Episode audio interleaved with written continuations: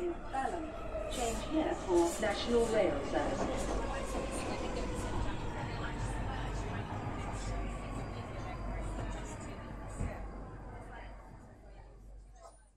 Bine ai revenit în stația Londra. Eu sunt Manuel Cheța de la manuelcheța.com și tu asculti podcastul Un român în Londra.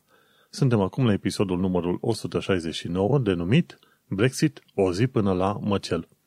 De ce zic o zi? Pentru că suntem în data de 29 iunie 2021, mai o singură zi, până când se termină deadline-ul pentru aplicare la Settled Status. Și în acest episod 169 vorbesc despre detalii legate de aplicare la Settled Status după 30 iunie 2021, despre amestecarea vaccinurilor COVID și despre exodul esticilor. Înainte de orice, trebuie să pomenesc faptul că podcastul de față este partea Think Digital Podcast Network și mă găsești pe platforme gen Podbean, iTunes, Spotify, Radio.com și pe YouTube. Bineînțeles, trebuie să pomenesc și de oamenii faini care ajută comunitatea. Printre acei oameni faini sunt Rand e Hub, care te ajută în probleme de muncă și de Brexit, The 3 Million pe Twitter, bineînțeles te ajută în probleme de Brexit în special, înainte și după Brexit, Centrul Filia, care centrul te anunță și te învață, te educă legat, în legătură cu violența împotriva femeilor și eclair.org, un grup de organizații, de ONG-uri care luptă împotriva traficului de persoane. Așadar, nu uita, este Rande Hub, The 3 Million, Centrul Filia și eclair.org. Și Hai să intrăm în uh, subiectele de ziua asta. Probabil că podcastul de față va fi puțin mai scurt, însă hai să vedem care este treaba cu detaliile legate de aplicarea la Settle Status după 30 iunie 2021. După cum bine știi, într-o zi, două, deja termin de aplicat la, sau termenul de aplicare la Settle Status expiră. Asta nu înseamnă că, gata, imediat după ziua respectivă, dacă sunt descoperiți ceva britanici, britanici europeni care nu au statusul vor fi deportați imediat.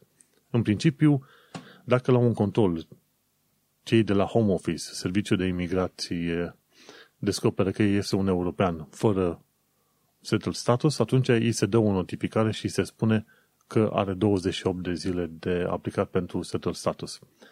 Cei care au aplicat deja la settled status, dar n-au primit încă statut, în mod normal, ei ar trebui să primească un fel de certificat de aplicare pe baza acelui certificat de aplicare, tu te poți duce să te angajezi, să îți deschizi cont la bancă, să îți găsești o chirie, să-ți faci toate treburile normale, NHS și tot ce vrei tu, în baza acelui certificat de aplicare.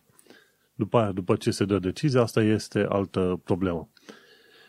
Într-un mod interesant, cei care sunt deja angajați sau într-o chirie pe undeva, guvernul UK nu le cere ca firma respectivă să facă reverificări pentru angajații, să zicem, uh, europeni. Probabil că o dată pe an firma va face niște verificări interne, dar nu îi se cere de către home office chiar acum, odată ce s-a terminat deadline-ul, gata, imediat firmele și chiria landlords să verifice statutul. Și asta este un uh, lucru îmbucurător. Chestiile astea le-am aflat de la un uh, Uh, de la un website foarte interesant și fain numit freemovement.org.uk și ei au un podcast. Chiar ultimul episod a fost numit Podcast, podcast Deadline Day. Și acolo ei au povestit uh, chiar de chestiile pe care le-am pomenit mai înainte. De ce? Pentru că nu există foarte mare claritate și podcastul respectiv este făcut de către avocați și îți dai seama, chiar de la cei care lucrează pe domeniul imigrației, primești informațiile relevante. Și așa e. Nu înseamnă că vei fi deportat, polițiștii vor fi instructați așa ca să îți dea notificare când ai aplicat, dacă ai aplicat deja sau când vei aplica, vei primi un certificat de, de aplicare care va fi folosibil oriunde, oricum vrei tu. În mod normal, după ce a trecut de deadline-ul ăsta, cei de la home office, în principiu, se vor uita dacă ai motive suficiente de întârziere. Dacă nu ai motiv suficient de întârziere asta la aplicare la settle status, este foarte probabil că îți va refuza settle status. promisiunea lui Boris Johnson din urmă cu, cu ani de zile că europenii rezidenți legali în UK în 2016 vor fi în mod automat convertiți la rezidență sau settled status, este o minciună și a rămas în, în continuare o minciună. În momentul în care tu chiar dacă a trecut deadline-ul, aplici și poți să fii refuzat pentru că ai aplicat târziu.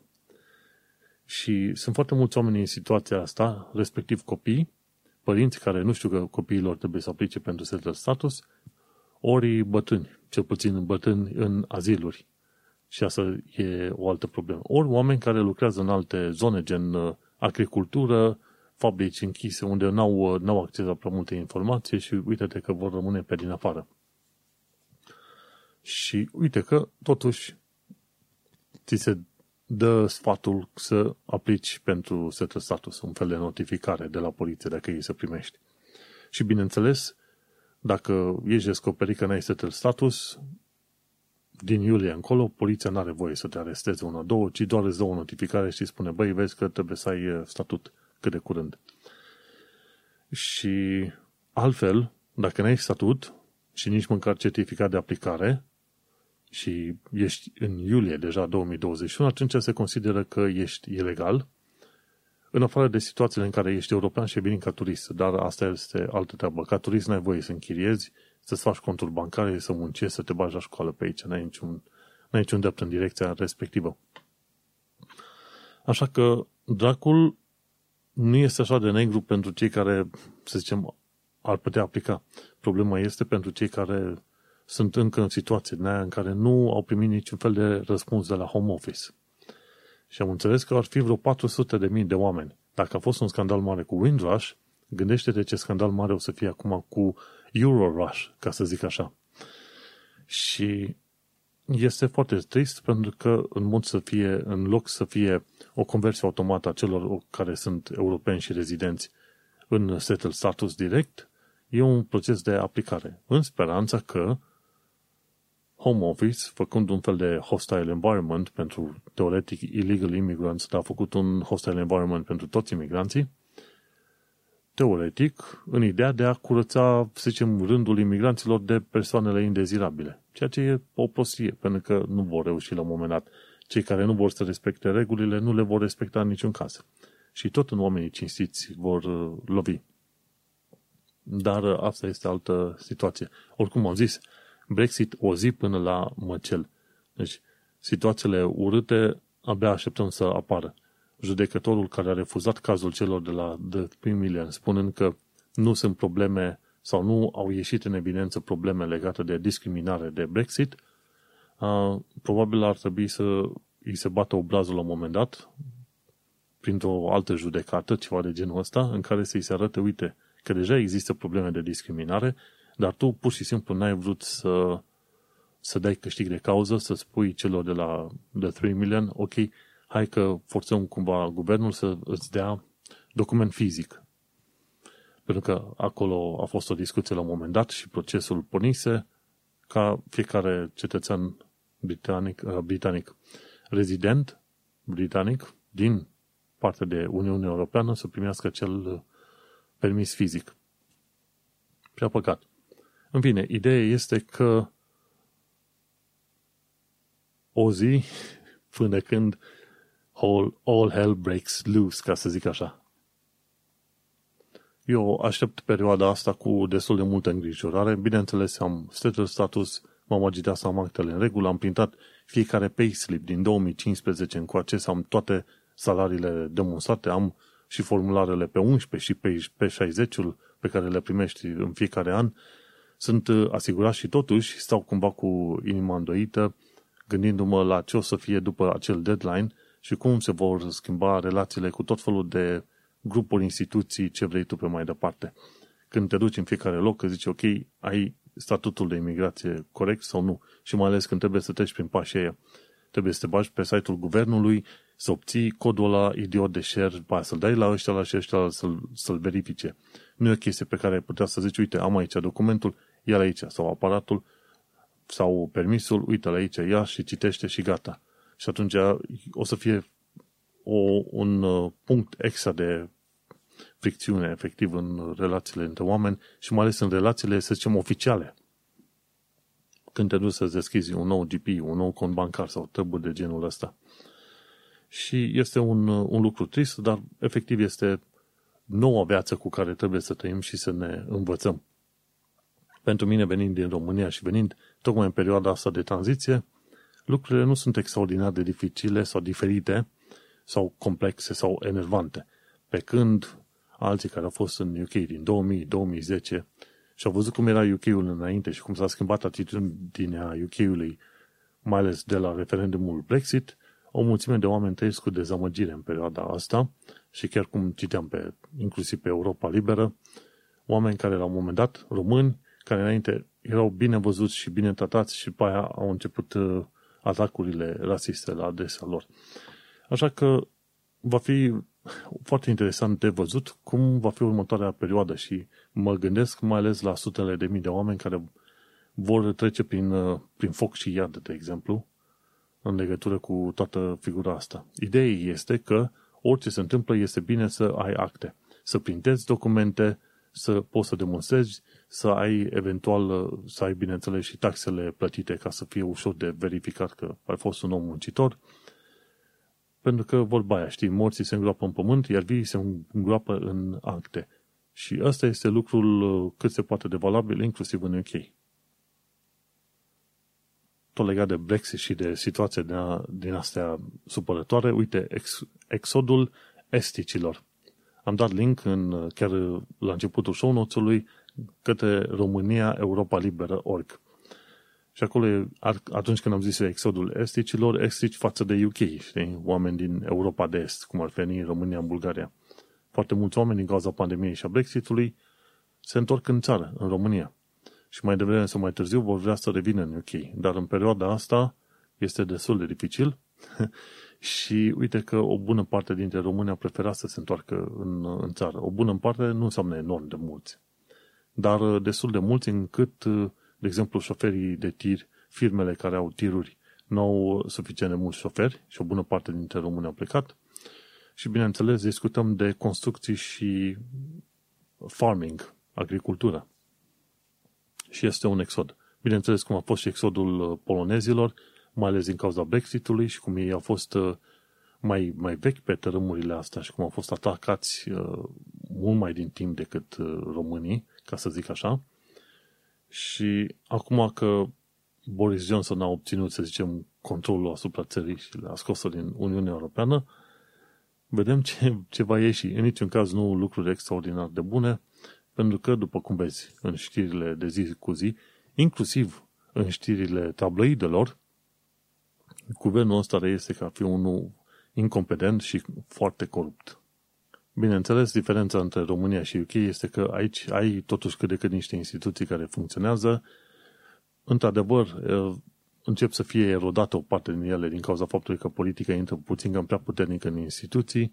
Pe ansamblu, societatea este ceva mai stabilă decât în România și atunci ai ceva mai multă, să zicem, speranță.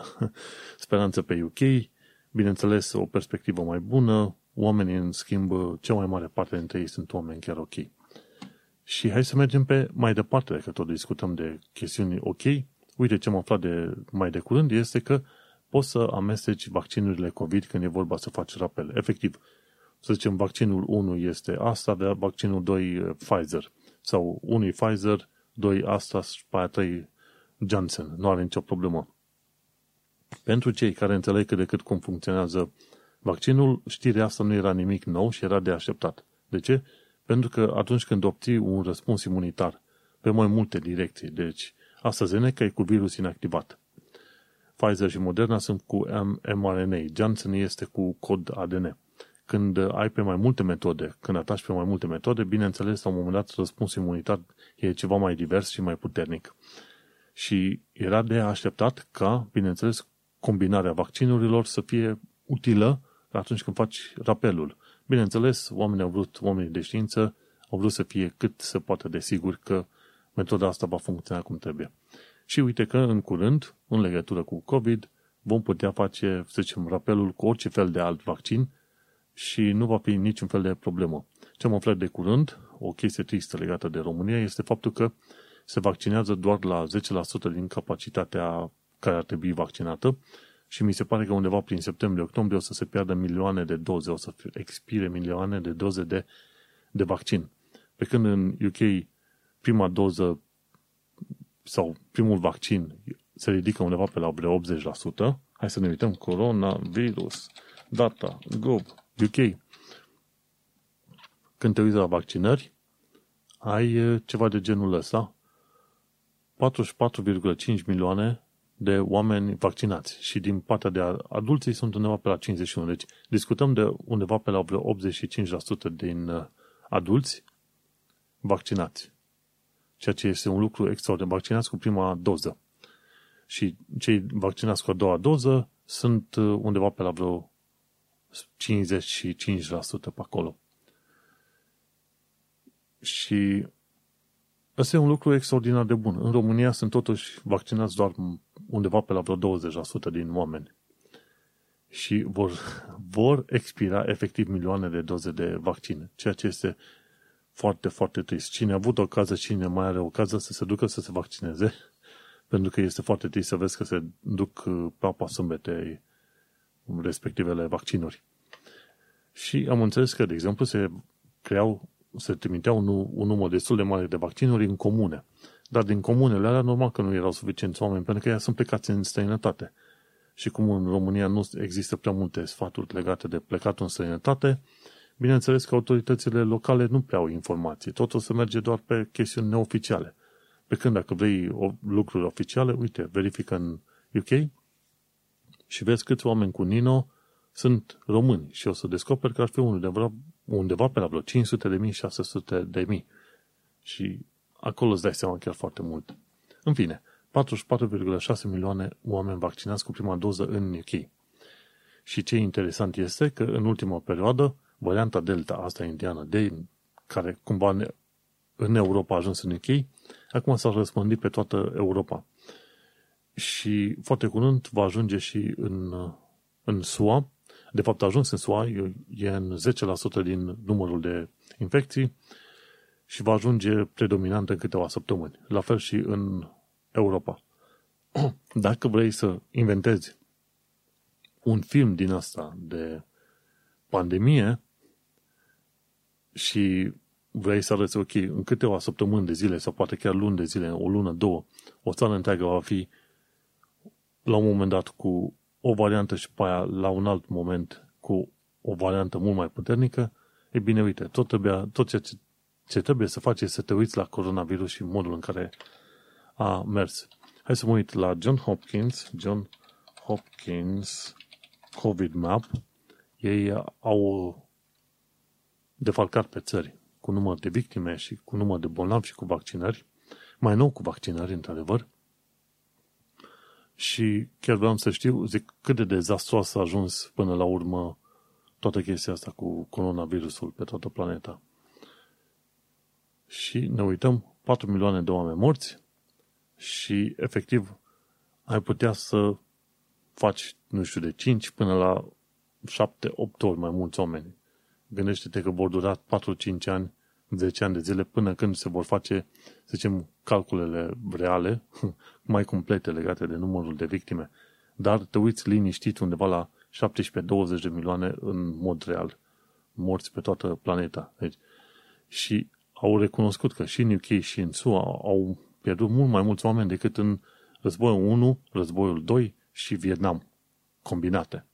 Gândește-te. Bineînțeles, nu mult mai multe victime decât au pierdut România și alte țări din Europa, în timpul războiilor, dar totuși enorm de mult pentru țările astea, mai ales că UK este relevantă pentru mine, eu fiind în UK. Hai să mergem pe mai departe la știri legate de COVID și un lucru interesant. Apar simptome noi în funcție de nivelul de vaccinare. De exemplu, dacă nu ești vaccinat, ai durere de cap, durere în gât, îți curge nasul, ai febră și tușești în mod continuu. Deci, nevaccinat, dacă ai prins COVID, atunci cumva ai simptomele alea obișnuite de, de COVID. Durere de cap, durere în gât, curge nasul, febră și tușești de rupe locul. Cei care au fost vaccinați cu o doză sau două, în special pentru cei cu două doze, simptomele sunt cele legate de cele asemănătoare răcelii. De exemplu, ai durere de cap, scurge nasul, dar uh, nu, nu tușești, deci nu, nu tușește doar gâtul, dar strănuți des. Efectiv, astea sunt uh, simptomele de răceală, dacă ai avut. Și asta înseamnă un lucru extraordinar de bun, pentru că n-ai văzut prea mulți oameni să aibă răceală și să ajungă la spital. Și în tot felul de grafice pe care le-am urmărit pe BBC și pe Sky News, au arătat foarte clar faptul că vaccinările au rupt, au rupt legătura între oameni morți și spitalizare. Și atunci și infecții, și infecții. Efectiv au rupt legătura. Vezi că infecțiile, chiar și acum cu varianta Delta, urcă exponențial, spitalizările urcă aproape liniar, iar morțile sunt aproape stagnante. Și cred că cel mai bun PR care a putut să existe pe planeta asta în ultimele câteva decenii, un PR pentru vaccinuri, este tocmai pandemia asta extraordinar de mare. Când ai văzut o, tonă, o tonă de oameni care nu vor să se vaccineze, că li se pare culmea iurea, că ei sunt antivacciniști, uite, dovada este clară. Când vine dezastrul mare și ai nevoie să vaccinezi oamenii, uite că îți dai seama că ăsta este pasul cel mai bun. Cel mai bun PR posibil pentru vaccinuri a fost pandemia asta. Și e trist că ar trebui să se ajungă în punctul ăsta în, ca mulți oameni și multe țări să-și dea seama că vaccinările sunt într-adevăr utile. Așa cum am zis și în episoadele trecute, pe mine mă miră extraordinar de tare când aud pe oameni că visează la concedii nu știu pe unde și că se plâng că vor să revină cu viața la normal, gândindu-mă că numai în UK au murit undeva pe la vreo 150.000 de oameni. În mod oficial, desigur. Și atunci, prietene, stai și trage și tu împreună cu alții, este cumva greu pentru toată lumea și toți am fost afectați într-un mod sau în altul de coronavirusul ăsta. În fine, important lucru de ținut minte este că apuc să mă vaccinez, al doilea vaccin o să-l am undeva pe 19 iulie. Cei care au fost programați undeva la dacă un praznic, undeva în viitor, foarte distanță mare, de exemplu august, se pot programa chiar mai devreme. Nu uita să te duci dacă ai fost uh, programat la 12 săptămâni, poți să faci reprogramare ca în așa, în așa fel încât a doua doză să fie la 8 săptămâni, nu 12, și va fi mai repede și mai bine pentru tine. Și nu-ți fă probleme cu ce variantă vei fi vaccinat, vaccinează-te cu orice nimerești, pentru că alternativa e mult mai rea. Ok, am terminat cu această primă parte a podcastului unde am, mi-am cam uh, bătut capul de aplicarea, aplicarea la setul status după 30 iunie și, bineînțeles, cu COVID. Această primă parte va fi prezentată pe radio.com, joia pe la ora, ora 8 seara. Cei care doresc să asculte podcastul în continuare, cu tot felul de știri și referințe pe care le mai am eu, să nu uite să asculte podcastul pe manuelcheța.com sau, dacă nu, pe orice fel de platforme pe care asculti tu podcastul gen Podbean, iTunes, ce vrei tu pe mai departe, Spotify. Noi ne mai auzim pe data viitoare și sunt foarte curios să văd care va fi tonul și care va fi situația cu primul episod de podcast de după deadline-ul Brexit. Ne mai auzim și succes! Iată că tocmai am revenit din pauza de cafea bine meritată, mai ales că mi se dusese vocea nu mai aveam glas, ca să zic așa, mergem pe mai departe, că avem lucruri de, despre care să vorbim, ci că hai să mergem la limba engleză și cultura britanică. Ci că sunt anumite cuvinte care pot fi verbe, substantive și adjective, nu neapărat în același timp, dar în funcție de context. Eu am scris în show notes în același timp. De exemplu, avem cuvintele fast, well, firm, sport, last. Și, de exemplu, fast, poți să spui că este adjectiv, zice he is fast. E rapid. Dar după aia zice I'm fasting. Sau he is doing fast. Aduce, el postește. Sau uh, fast, cred că fasten, ceva de legat.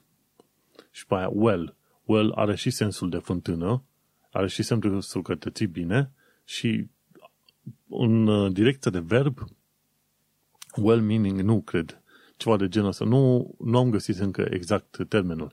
Dar, într-un mod interesant, uite că sunt cuvinte care, în funcție de context, pot fi verbe, substantive și adjective.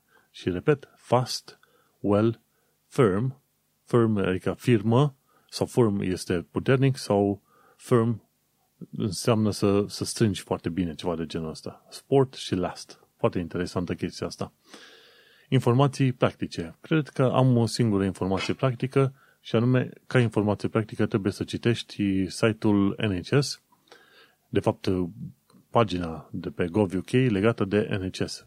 Și zice așa, NHS Entitlement Migrant Health Guide. Și efectiv, zice, pentru cei, pentru imigranți, să citească pagina asta, să înțeleagă rolul și modul în care pot apela la serviciile NHS.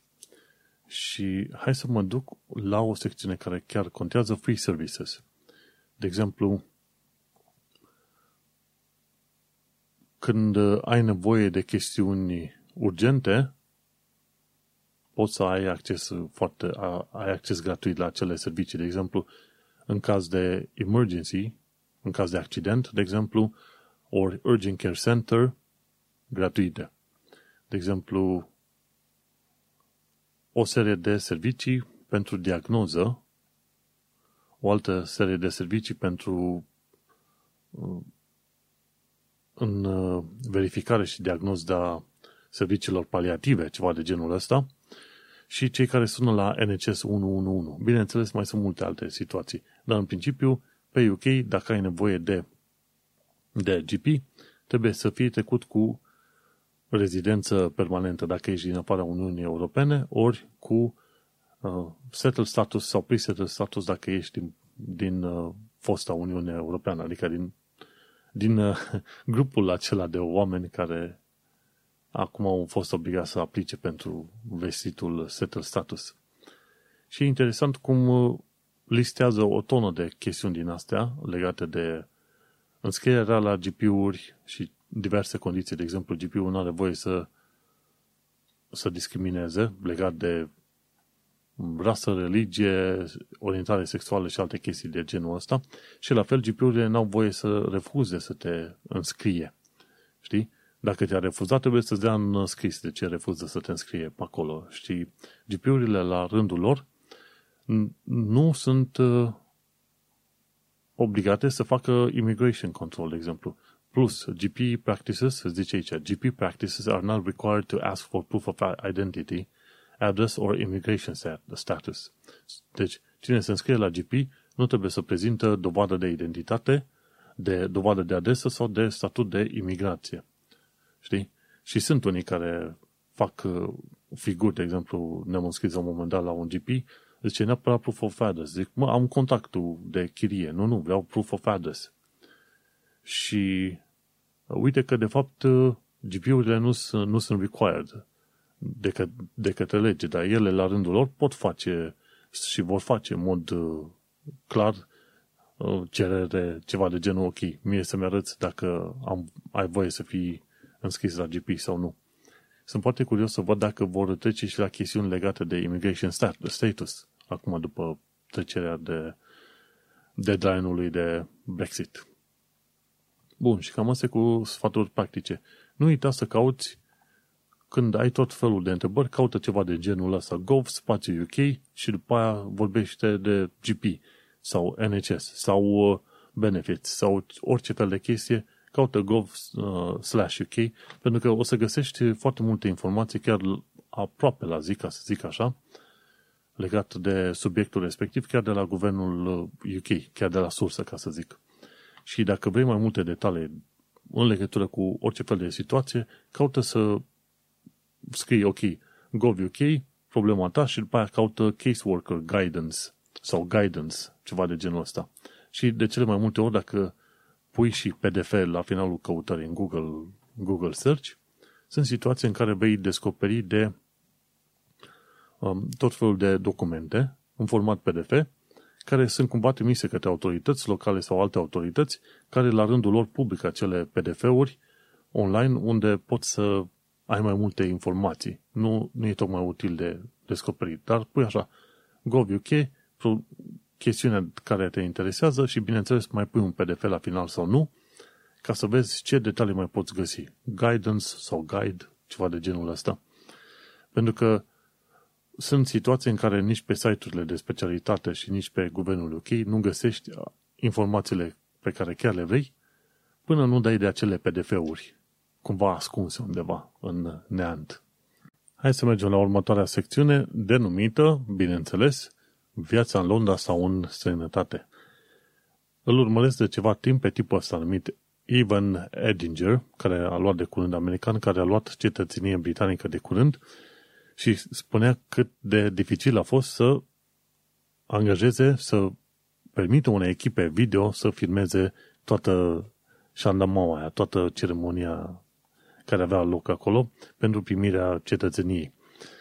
Și spune la fel ca în alte dăți, zice, primul lucru pe care mi l-au spus după ce mi-au oferit cetățenia, trebuie să iei vechiul permis de rezidență, îl dai întâi, că altfel primești amendă de 1000 de lire. Zice, mă mira chestia aia. Dar oricum, felicitări pentru el, am muncit din greu, a fost de câteva ori pe punctul de a fi deportat, trimis, uh, vezi că deportarea asta se întâmplă și altora, dar uh, a ajuns până la urmă să ia cetățenie și își continuă, bineînțeles, filmele legate de viața în UK.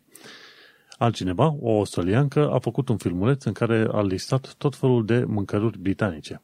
De exemplu, Scottish Eggs, ouă în carne, ceva de genul ăsta, Deep Fried Mars Bar, ciocolată prăjită în ulei.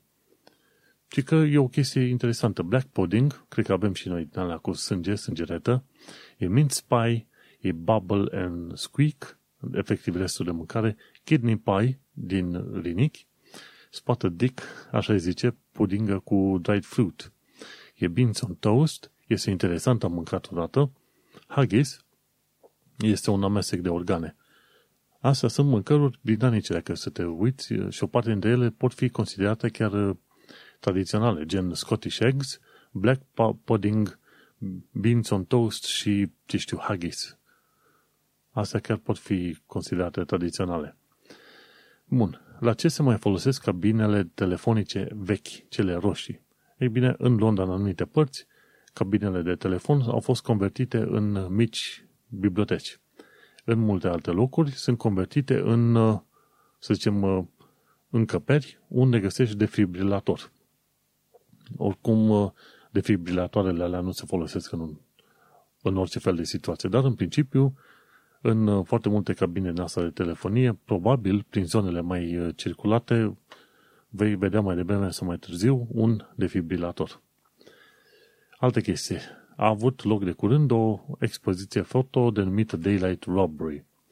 Și în expoziția aia foto, prezentatorul îți arăta poze cu case în care ferestrele erau efectiv acoperite, cimentate, ce știu, acoperite cu cărămizi și în caz că te întrebai de ce vezi pe la case tot felul de ferestre din astea acoperite, e unul fie din considerente estetice, doi, la casele foarte vechi, e din cauza unei legi din 1696 și care lua taxe în funcție de numărul de ferestre de la casă. Deci gândește-te când e vorba de legi stupide, uite-te că UK a avut parte de asemenea chestiuni. 1696 se lua taxă pe numărul de ferestre de la casă. păi, cum era prin Amsterdam de vedeai, de vezi în foarte multe locuri case din alea înghesuite, dar înalte. Se pătea pe lățimea la stradă. Și atunci oamenii au zis, ok, facem uh, îngust, dar pe înălțime.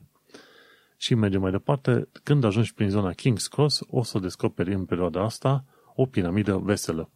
Mi se pare că este un designer, bineînțeles este un designer, și pe numele lui Adam, Adam Nathaniel Furman, Furman, care a creat o piramidă numită Proud Little Pyramid în uh, sărbătorirea LGBT și a pus-o chiar în, perio- în zona asta, cum îi zice fratele meu, King's Cross St. Pancras. Când treci pe acolo, dacă vezi o piramidă colorată, e destul de măricică, ca să zic așa.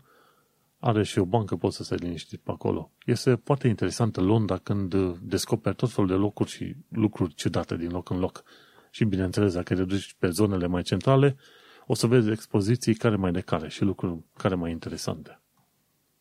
Avantajul de a trăi într-un oraș ca Londra este faptul că ai acces la cele mai noi expoziții, cele mai ciudate chestiuni, turnee internaționale. Aici, într-adevăr, ești aproape în buricul pământului. Poate buricul o fi în altă parte, dar ești destul de aproape, fiind în Londra.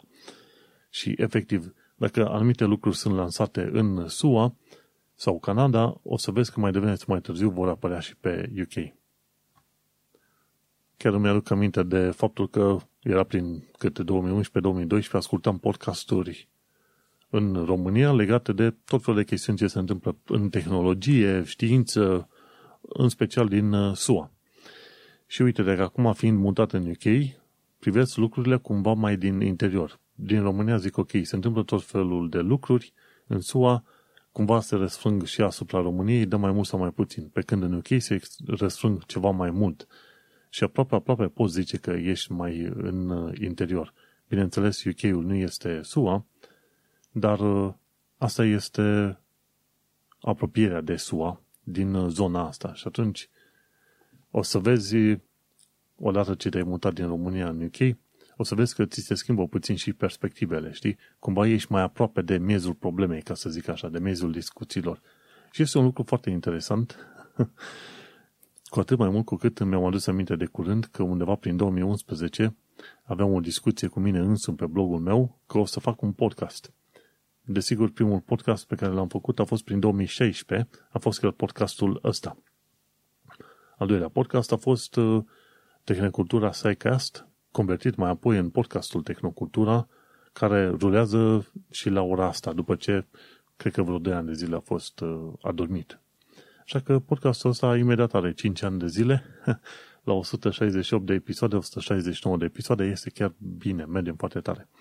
Dar, hai să mergem mai departe la următoarea și ultima secțiune, actualitatea britanică și londoneză. Și, bineînțeles, selectez lucrurile care mi se par, să zicem, uh, ceva mai relevante. Nu înseamnă neapărat relevante pentru viața mea ca individ, ci relevante ca informație pe care am mai reușit să o descoper. De exemplu, o chestie interesantă, ci că femei în carantină, după aterizare, ele au acuzat uh, paznicii de la grup 4 Securicor, G4S, de hărțuire sexuală. Deci vin femeile din sănătate, trebuie să se încarantineze după ce plătesc o tonă de bani în hoteluri și mai sunt și hărțuite de către paznicii de la grup 4 Securicor. Și bine că s-a scris, BBC a scris chestia asta și e foarte curios de văzut cine ține spatele celor de la grup 4S. Sunt o firmă foarte mare, dar cel mai probabil uh, conservatorii sunt, uh, au ceva uh, prieteni conservatori în grup 4S, pentru că aproape de fiecare dată când este vorba de servicii de pază sau, ce știu, protecție, una, două apare și grup 4S, peste tot, papac și ei. Și să nu uităm că se plătesc 1750 de lire pentru 10 zile de carantină sau ceva de genul ăsta și foarte mulți oameni s-au plâns. Zice, măi, plătim bani de hotel efectiv, dar primim mâncare cu porția vai de capul ei și amărâtă, încât o bună parte din oameni au trebuit să-și comande din oraș mâncare, ca să aibă mâncare cât de cât uh, ok. Este un lucru extraordinar de rușinos.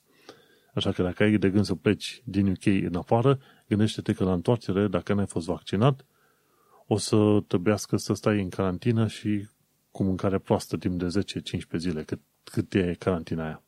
În fine, Alan Turing pe bagnota de 50 de lire. Cred că s-a lansat deja bagnota aia de 50 de lire. Probabil o să iau și eu, dar uh, un lucru pe care trebuie să știi, la orice fel de magazin te duci cu bagnota de 50 de lire, sunt șanse mari ca uh, vânzătorii să refuze să preia bagnota respectivă, să uită lung la tine. Cumva merge ideea în UK că cine umblă cu bagnote de 50 de lire este drug dealer, este mafiot, ceva de genul ăsta. Și așa că de fiecare dată când ai ocazia să iei bancnote, ia de 20 și de 10 lire, nu de 50 de lire. Aș lua de 50 de lire doar ca să, ca să am o, o imagine cu Alan Turing acolo, dar cel mai probabil pot să fac o singură poză și gata, nu-mi trebuie neapărat să am 50 de lire pe care magazinele să nu le vrea să le folosească. Mergem mai departe. De curând a avut loc uh, un, uh, un raport, a fost prezentat un raport, pardon, în urma unei investigații de 8 ani de zile și s-a considerat că, în concluzie, Poliția Metropolitană este nu numai coruptă, ci este și coruptă instituțional. Sunt două chestiuni. E corupție mică și corupție mare. Se pare că sunt pe acolo. Cei de la Poliția Metropolitană au zis că nu este adevărat lucrul ăsta. Dar de vreme ce raportul ăsta a fost făcut de un grup independent de oameni foarte bine stabiliți, bineînțeles vor trebui luate măsuri. Ce măsuri se vor lua, nu știu, dar este interesant de știut că Poliția Metropolitană are și corupție mică și corupție mare. Trist, dar interesant de văzut. Mergem mai departe. Cei de la Guardian, The Guardian sărbătoresc vreo 10 ani de emisiune numită Anywhere But Westminster. Și în toate locurile vizitate cu oameni simpli, ce s-a descoperit de 10 ani de zile încoace a rămas o constantă insecuritate și inegalitate. Știi, și tocmai în funcție de asta au votat oamenii, fiecare ce a votat în stilurile lor. Și curios lucru, cum pentru oamenii care se plângeau acum 10 ani de zile, lucrurile nu s-au schimbat nici acum, după 10 ani de zile, nici după Brexitul ăsta și probabil nu se vor schimba nici pe următorii 10, 10 ani de zile. Interesant de urmărit uh, emisiunea aia de la The Guardian, Anywhere But Westminster. Mergem mai departe. Ci că Matt Hancock, ministrul sănătății, nu a respectat regulile COVID și atunci cumva a fost sau n-a fost obligat să-și dea demisia. Important e că în locul lui a venit Sajid Javid. Și Matt Hancock a fost uh, ținta atacurilor din mai multe direcții și până la urmă a scăpat lumea de el. Dar schimbarea de miniștri nu ajută la nimic când uh, urmele rămân în continuare. Și dacă vrei să faci ceva cu adevărat util, trebuie să îl tragi la răspundere direct pe omul respectiv, nu își dă demisia. A scăpat ieftin, știi? Mergem mai departe. Un lucru interesant este că, cică 115 poduri din Anglia vor fi umplute pentru că autoritățile nu vor să le refacă sau să le întrețină. E o procedură numită infill. Adică ai podul, e vorba de foarte multe poduri din asta din, dintre comune, sătuce și ce vor să facă ăștia de la Highway Authority, să bage pământ și beton sub podurile respective, în așa fel încât efectiv alea să nu mai fie poduri. Și mă, mă gândesc că e o soluție foarte proastă. Vorba aveam o discuție cu cineva de curând. Domnule, s-au construit atât de multe parcuri, s-au făcut faine, sute de poduri, ai căi ferate, ai autostrăzi ce vrei tu și anumite chestiuni nu sunt întreținute așa cum trebuie. Și culmea că la 115 poduri din astea micuțe, nu, nu se găsesc alte soluții mai creative decât să bage beton și piatră sub ele și gata, hai, așa o să ținem podurile în picioare. Curios, dar nu. Asta e. Mergem mai departe, ci că poți face croazieră în jurul UK cu nava de croazieră în mită britanică. Anul ăsta nu fac eu niciun fel de croaziere. Anul ăsta oricum nu plec din UK uh, dacă este vorba să vizităm locuri, le vizităm, să zicem, local. Local însemnând Londra și Anglia și poate prin Scoția, ceva de genul ăsta. Nu ne grăbim să plecăm pe nicăieri, este pandemie, este greu, până la urmă ne bucurăm că am putut fi vaccinați și când o să ieșim cu prieteni pe unde ne ducem, atunci o să fim totuși, rămânem local. O chestie foarte interesantă de curând, ci că a fost o tornadă în zona Barking, în Londra, în estul Londrei, nord-estul Londrei. Și a fost o tornadă pe bună, pentru că a distrus acoperișuri, ziduri, garduri, mașini, le-a dat peste cap. Și chiar mă întrebase mai de mult cineva cum de este posibil să fie tornadă în România și în Anglia și în alte locuri. Păi, tot ce ai nevoie este să ai aer cald uscat, care este sub un aer rece umed, care vine pe deasupra cumva. Și tot ceea ce ai, ce ai nevoie este să creezi un curent de la asta cald către la umed și atunci se face tornadă. Tehnic vorbind, dacă ai condițiile potrivite, poți să ai tornadă oriunde pe planeta asta. Și pe măsură ce schimbările climatice sunt, se întrețesc, o să avem tornade în mult mai multe locuri. Mergem mai departe.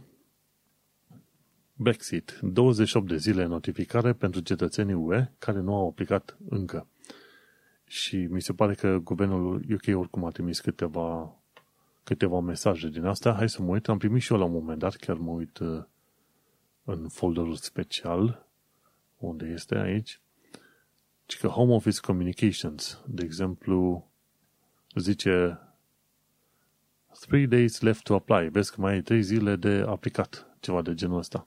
Am primit că m-am înscris odată, ca să aflu și eu. Deci home office, dacă te-ai înscris, atunci primești niște notificări. Dar altfel, nu știu, nu. Oricum, cum am explicat la începutul episodului, important lucru de ținut minte este faptul că dacă te-au găsit după ce a trecut uh, perioada asta, deadline-ul ți se cere să te înscrii la settle status în termen de 28 de zile. Oricum, important lucru este că probabil 95-97% din oamenii care trebuiau să aplice au aplicat. Și mai rămân 1, 2, 3% care probabil nu au aplicat. Dar ăștia 1, 2, 3% din milioane ajungi la zeci de mii, dacă nu chiar sute de mii de oameni care s-ar putea să fie fără status și să fie riscați efectiv, să riște să fie deportați. Și este foarte trist.